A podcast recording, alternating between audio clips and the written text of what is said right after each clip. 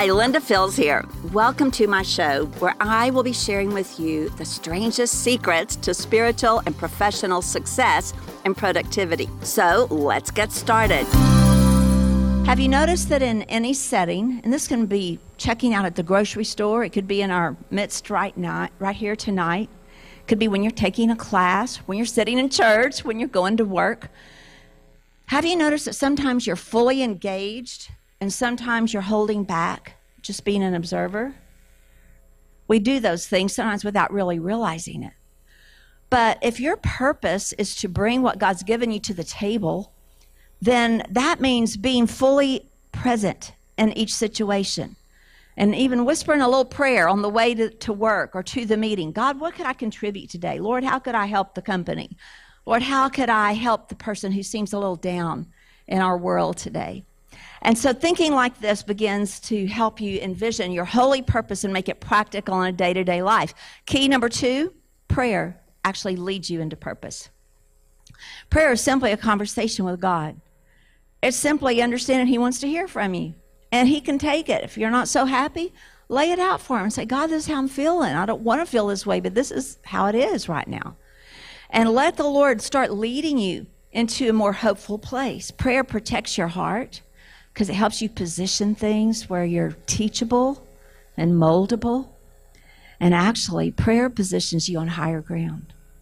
You know, in the climbing the ladder world we all live in, everybody wants to get to the top, right?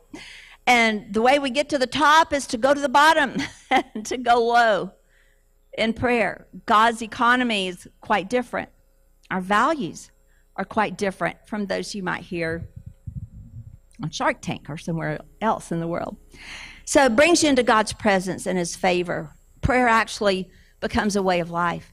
You know, I tell stories, and you've probably heard some of them, about a time in my career teaching business on the college level where I was really antsy for a change.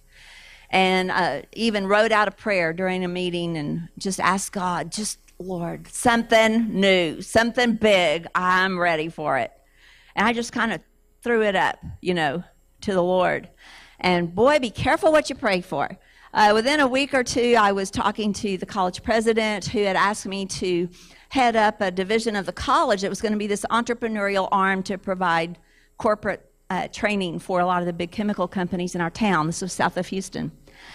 I got the answer to my prayer, and it was a wild ride. I have never worked so hard in my life, but it was a blast. And I got to hire people, train them up, develop a high performance team. We trained over 150,000 participants over the 12 years. We were in the black from year one. And all along, I would lay out plans on my living room floor, ask God how to do this, how to do that.